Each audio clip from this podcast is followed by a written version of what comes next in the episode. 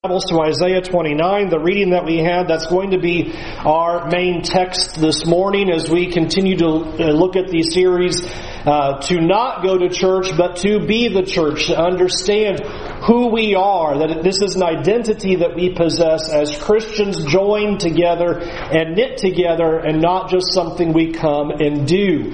Uh, in particular, I want us to consider uh, the way that Isaiah lays out this message.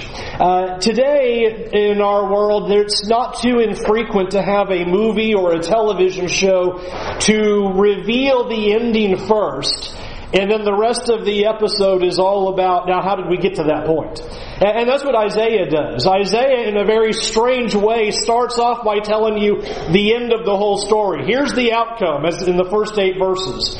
And then he's going to tell you uh, why that happened. Why did that outcome occur? And then how that's all going to be resolved. So understand we're kind of watching this movie a little bit backward like we're kind of doing in our society today. Getting the answer first and then we're going to figure out, okay, well what was the problem? Why is God doing that? Uh, in the first eight verses, you have a prophecy against Jerusalem. You'll notice in your Bibles that Jerusalem is called Ariel. And Ariel just kind of means an altar.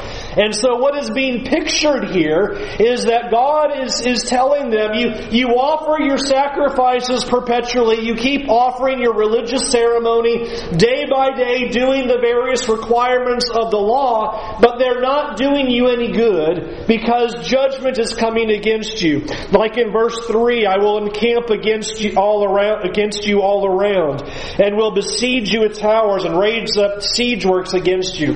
There is a war that is going to come. Jerusalem is going to be surrounded. And God says, I'm the one doing it. I am sending a nation against you and it is going to surround you and we are going to attack you. But then notice what happens. This shocking reversal now happens in verses 5 through 8 where he says, But the multitude of your foreign foes shall be like small dust and the multitude of the ruthless like passing chaff, and in an instant, suddenly, you'll be visited by the Lord of hosts. Uh, uh, amazing, he says. So here's what I'm going to do. I'm going to come in judgment. I'm going to bring a nation against you. I'm going to surround Jerusalem. There's going to be armies all around you. And then he says, but here's what's going to happen with those armies. They're going to be like small dust and they're going to disappear in an instant. So a very strange image that, that he's laying out. But what God is doing in this beginning is trying to wake them up. He's saying, I'm going to bring a judgment against you, but I'm not utterly destroying you. I'm going to work something amazing. The Lord is going to visit you. He is going to deliver you so that you will open your eyes and see the glory of God. That you will open your eyes and turn to me and listen to me and follow me. But in an effort to do that, he's going to bring a judgment against them. This most likely is still referring to the events in 2 Kings 19. And as we've gone through Isaiah, we've observed that this is one of the key historical points in this book when Jerusalem is uh, surrounded by the Assyrian army and, uh, and suddenly an angel of the Lord in the night kills 185,000 Assyrian soldiers, sending the Assyrians away. This is likely here Isaiah Isaiah prophesying of this event, saying, here's how it's all going to unfold. God is angry with you and is judging you and is sending a nation against you. And they're going to surround you, but God is going to intervene and make them like the chaff and make them like small dust in an instant, in just a flash, suddenly they are all going to be taken away. So that's the outcome. Now, why is all that happening? Why is God doing this to these people? Why does He have to wake them up and do something amazing like this miraculous event that He prophesies will occur? Listen to verse 9. Astonish yourselves and be astonished. Blind yourselves and be blind.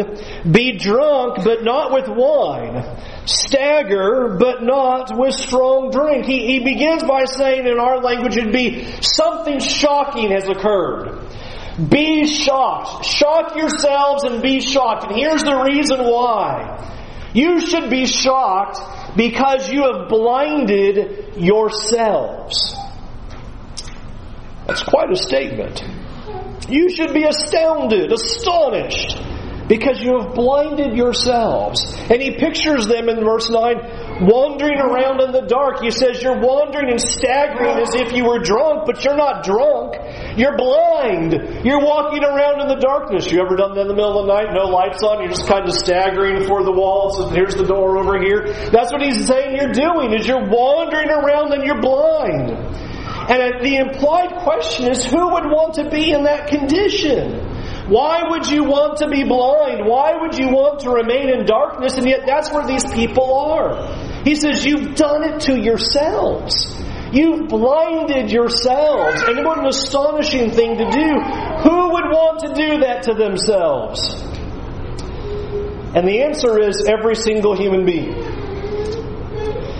Remember the words of John chapter 3 verse 19 when here John lays out the judgment of the world. This is the verdict. This is the judgment. The light has come into the world and people love the darkness rather than the light because their works were evil. Who wants to stay in the darkness? 100% every single human being raises their hand. We do. We apparently enjoy walking in darkness. We apparently enjoy blinding ourselves. And God has come and is trying to move us out of that blindness. It is a darkness and a blindness that we don't even recognize. We don't even understand the difference. And here John says that's why Jesus had to come, turn on the light bulb and help people recognize the light has come, and yet still we have the tendency and the desire to remain in the darkness. And so the Lord continues to, res- to respond to this in verse 10. For the Lord has poured out upon you a deep, a spirit of deep sleep and has closed your eyes. And he tells us what he means by that. He shut off the prophets. He's covered your heads. He shut off the seers. He's saying, You want to remain in darkness? I was giving you the light. I was giving you my message. I sent you my word and I sent you my prophets. But you continue to reject them. You will not listen to what my prophets have to say. So why would I send you anymore? And so, the end of the prophets. The end of the seers, he says. You want to stay in your blindness? You want to continue to stagger in the darkness? then I'll allow you to do it. But be astonished. Who would want to stay in that condition? Why do you choose to walk in blindness and in darkness? When you could walk in the light, you're choosing your own fate, is what God begins with. So he basically ends them by saying, You want to be blind? Then go ahead and be blind. If you want to live your life in darkness, go ahead and do so. Now, watch what he means by that. Because of verse 11, he explains what this blindness and what this darkness looks like. Verse 11. And the vision of all this has come to you like the words of a book that is sealed, and when men give it to one who can read, saying, Read this, he says, I cannot, for it is sealed. This is an amazing description that is being given here. I want you to get a picture of what Isaiah is saying. It would be tantamount to me saying, suppose none of you had the Word of God in your hands. And I came up to you and I said, well, here's the Word of God. And you said, oh, but it's closed. I won't read. You didn't open it for me. That's what he's picturing here. Is Isaiah says, I've got the scroll with the Word of God, and the guy who wants to read it says, ah, it's sealed. I guess I can't read it. Can't lift a finger to lift the seal. Can't do anything to move the cover. Don't want to be able to read what's inside. It is a picture of total indifference to God's Word. Not interested in trying to see what God has to say. Not interested in learning what He has to say. The next verse compounds it in verse 12. And when they give the book to one who cannot read, saying, Read this, he says, I cannot read. No desire to even learn what God's Word has to say. I don't want to open it, and I don't want to read it. It would be tantamount to me saying, All right, we're going to read Isaiah, and you say, Well, that's kind of a tough book. Let's not read that. That's what they're doing. We don't want to read. That's a little difficult. I don't want, I'm not interested in that. And so he's picturing the darkness that exists within them.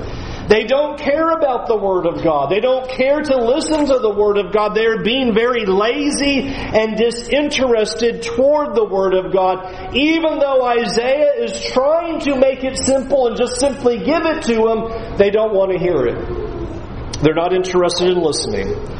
And so they remain in darkness. They remain blind because they are unwilling to lift a finger to learn the will, the words, and the ways of God. And if that wasn't bad enough, then verse 13 probably throws the salt in the wound. And the Lord said, Because this people draw near with their mouth and honor me with their lips, while their hearts are far from me and their fear of me is a commandment taught by men. Let's stop mid sentence there. They pretend to care. They say all the right things. Notice it there in verse 13. They draw near with their mouth. They honor me with their lips. So it sounds like they care by their words. They say all the right things. They sound like they're a follower of God. They sound like they care about the ways of God. They'll give you all the right catchphrases. They'll say everything that sounds very religious and right. But he says, you know what? Next line, their hearts are far from me. They won't lift a finger to learn the Word of God. They won't listen to what God has to say. They're not interested in learning what God has as a message for them. They don't want to know. And so he shows them, you have all the words right. You sound like you're devout. You sound like you have devotion. You have words that seem to indicate that you love the Lord, but you won't even pull back the cover and see what God has to say.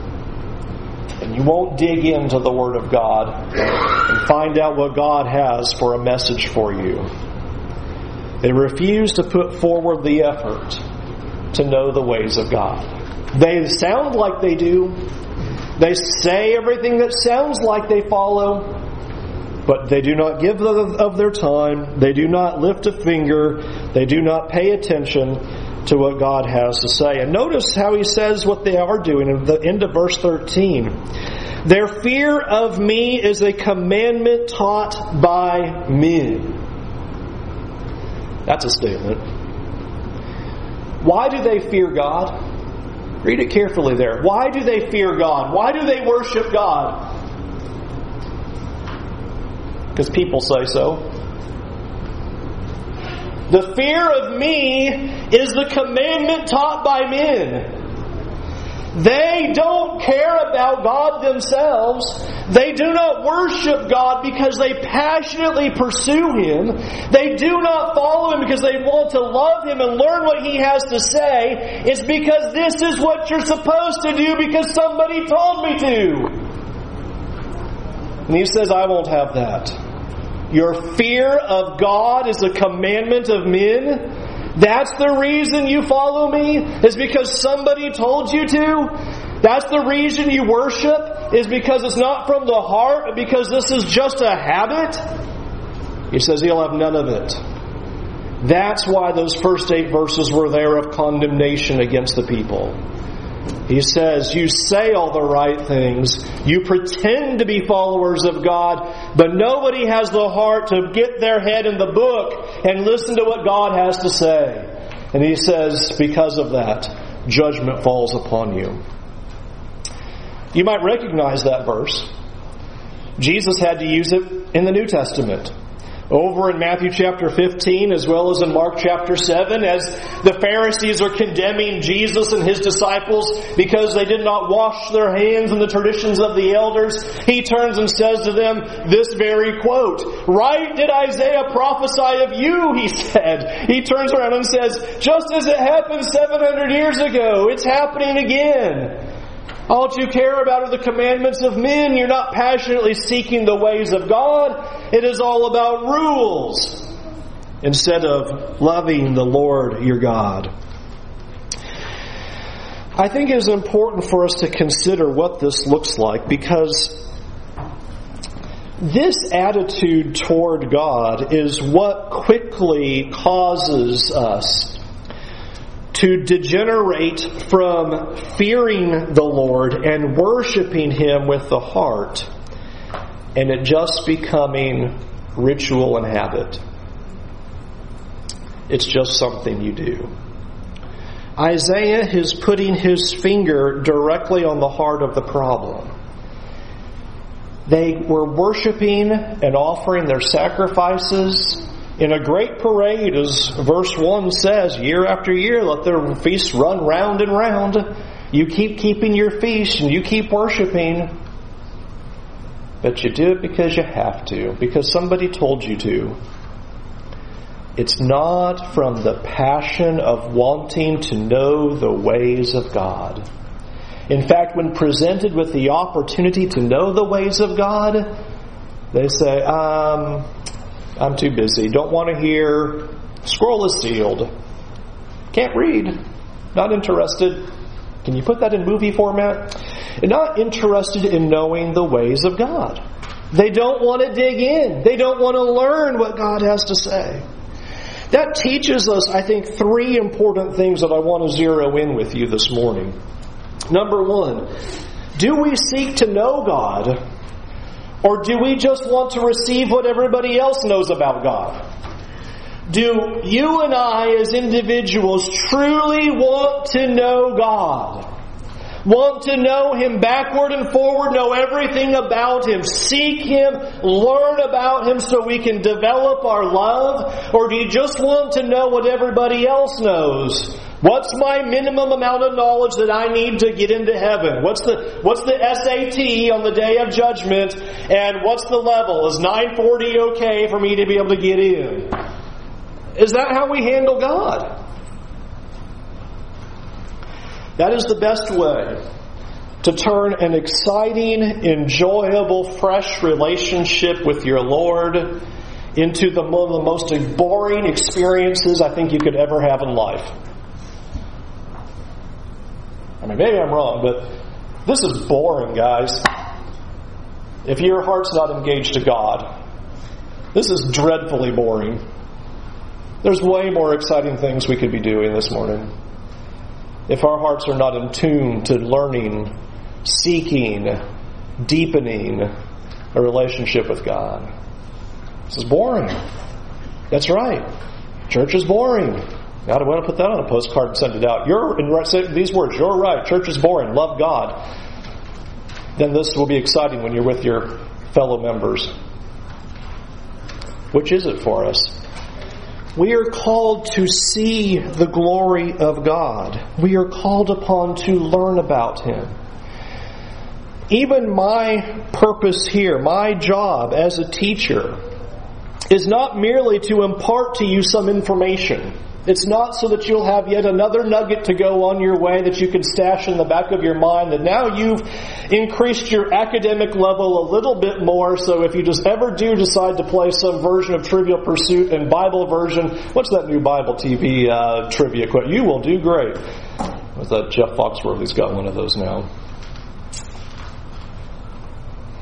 Is that all it's about? Academic knowledge? I can find Isaiah faster than you? That's all we're doing. The purpose is not merely imparting information. The purpose is to show you the glory of God through His Word so that you'll want to know God for yourself. Purpose is for me to show you the glory of God in Scripture so that you'll want to go seek the glory of God for yourself in the Scriptures. To show you things about the glorious greatness and graciousness of God that'll propel you to taste and see that the Lord is good and want to get into the Word of God yourself. To remind you how awesome these words are, how filling these words are, and satisfying these words are. And to propel you to do that, not to just walk away and go, well, that's good. That's a, another thing I needed to know today. Number two, not only do we have to ask the question, do we seek to know God? Or are we just taking what others know about God into our hearts? But I want you to see the outcome of not seeking the glory of God. Verse 9 ought to be staggering. I think that's why Isaiah uses those words. Uh, be appalled, be astonished, be shocked.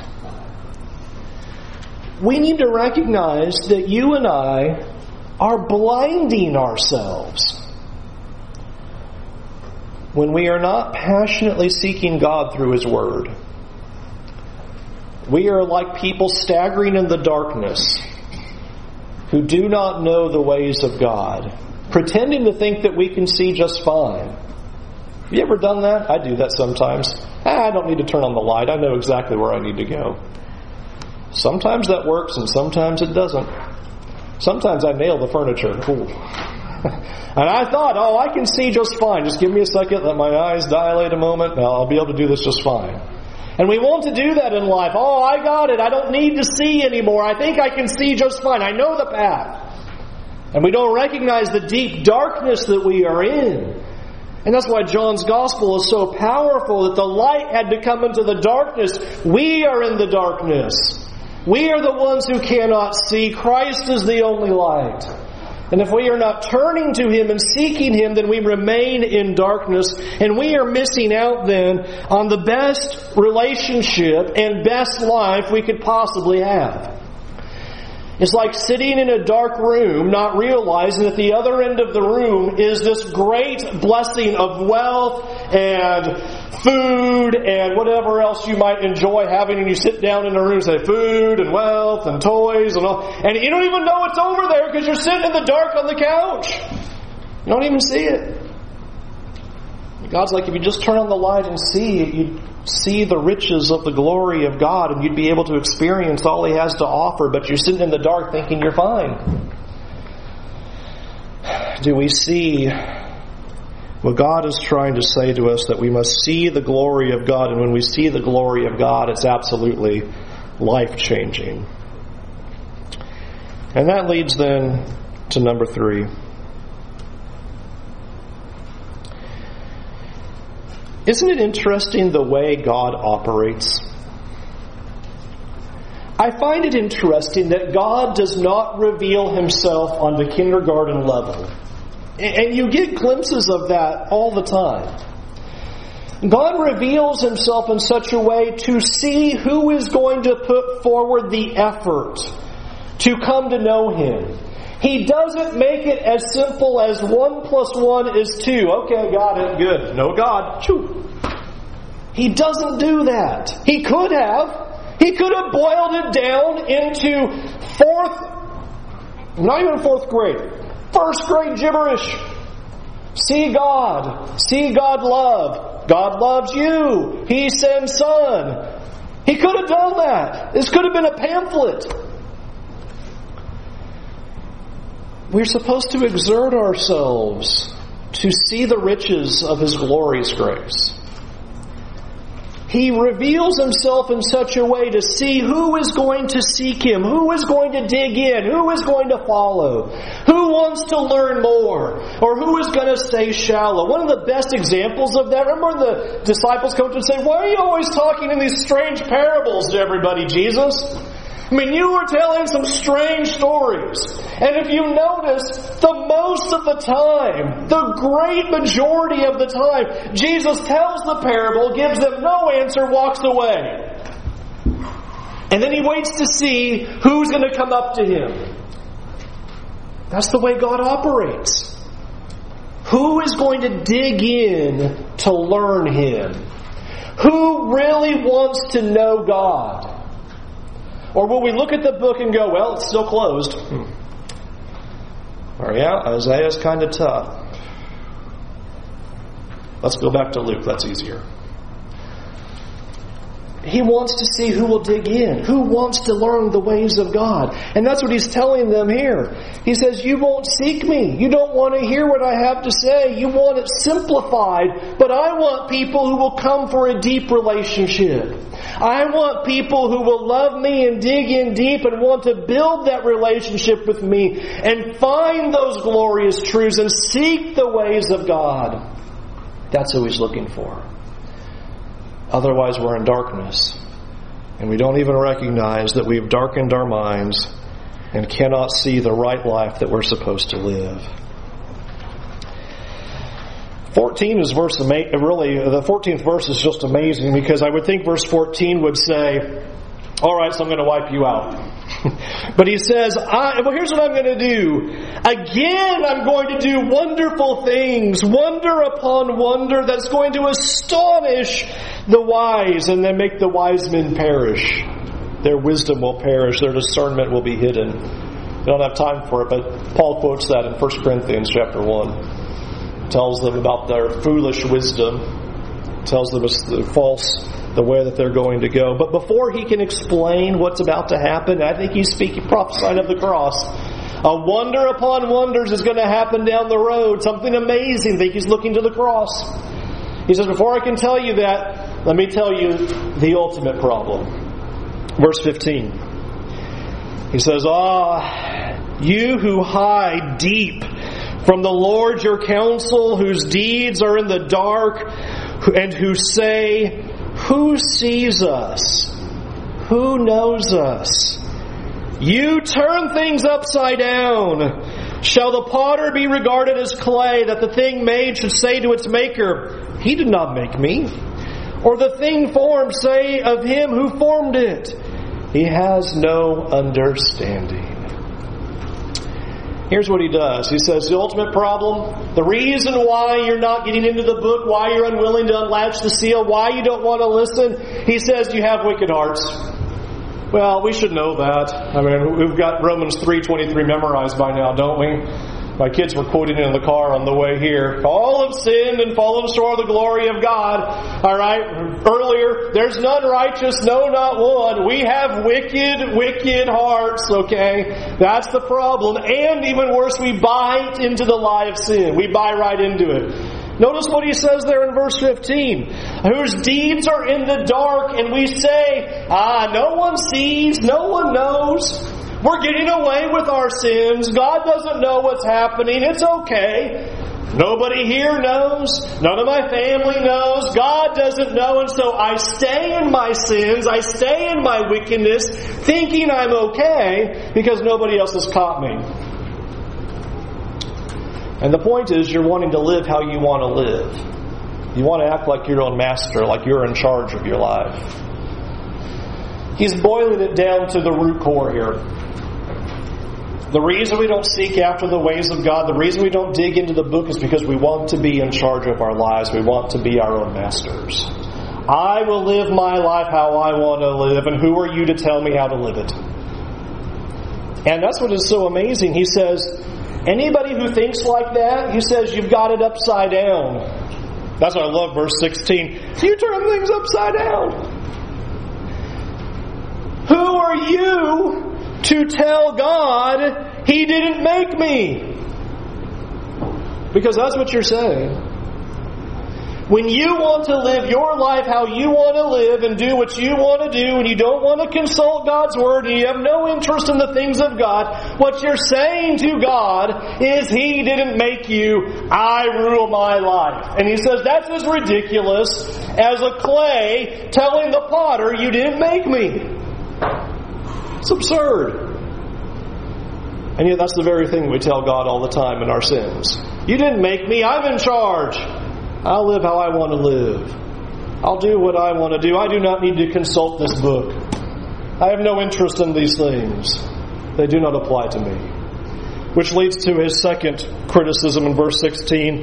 The thing formed say of him who formed it, he has no understanding. I don't know that anybody in this room would say, God is a fool and has no understanding.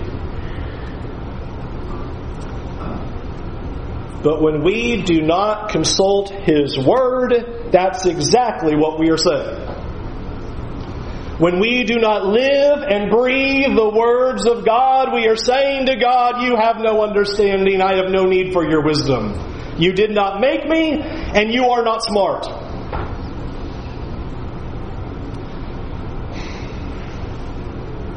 Why would we ever say something like that?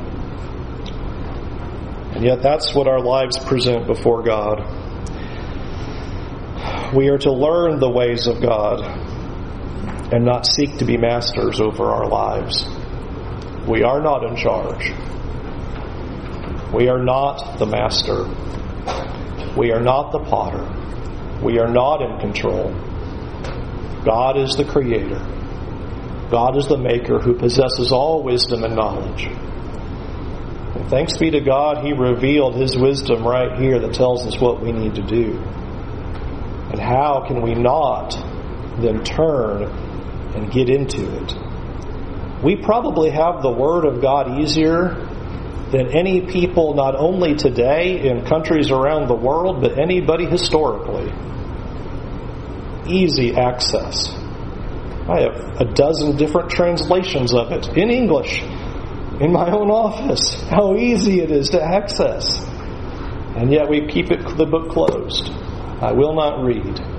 Too hard, don't want to understand. Do not want to learn the ways of God. Let me end with verses 17 through 24. What he does is he now describes the resolution. And what he does is he describes here's what God's people will look like. They don't look right now in Isaiah's day. He says judgment's coming upon them. Jerusalem is going to be surrounded. I'm going to do wonders so that you will turn your heart to me and that you will seek the glory of God. But he says, notice verse 18, in that day, all my students in here from Isaiah, big bell ring right there in that day. In that day, ah, something's coming.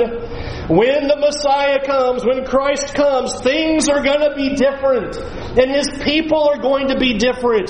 The people who follow under Christ, they're going to have a totally different attitude than what we've read up to this point.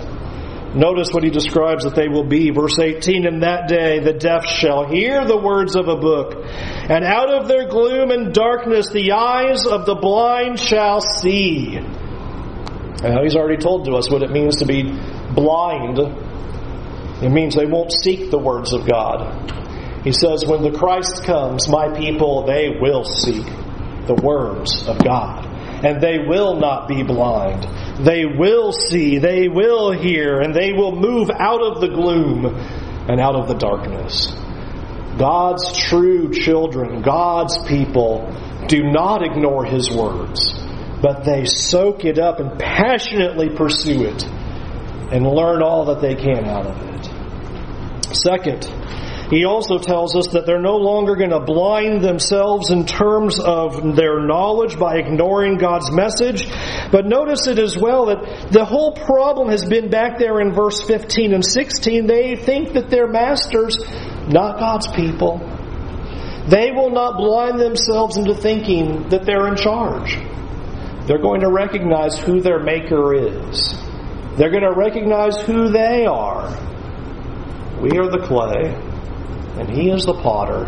God's people will understand that. And by understanding that, verse 19, the meek shall obtain fresh joy in the Lord, and the poor among mankind shall exult in the Holy One of God. That's a great line. I wish I could do 15 minutes on that phrase right there. Let me just do 30 seconds.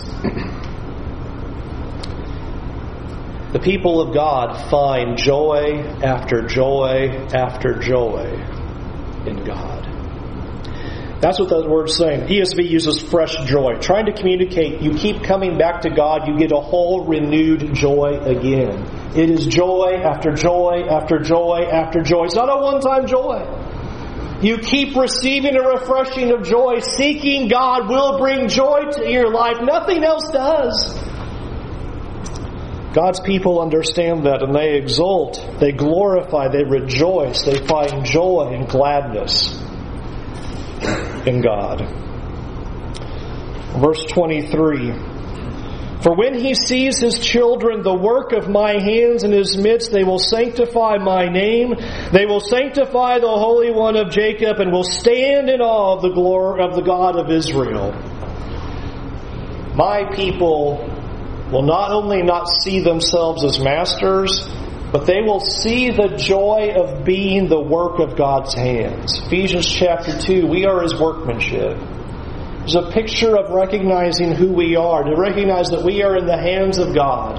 And we are being made by God, created by God for good works. We are created, created to seek Him, to follow Him, to pursue Him. That's what we're here for.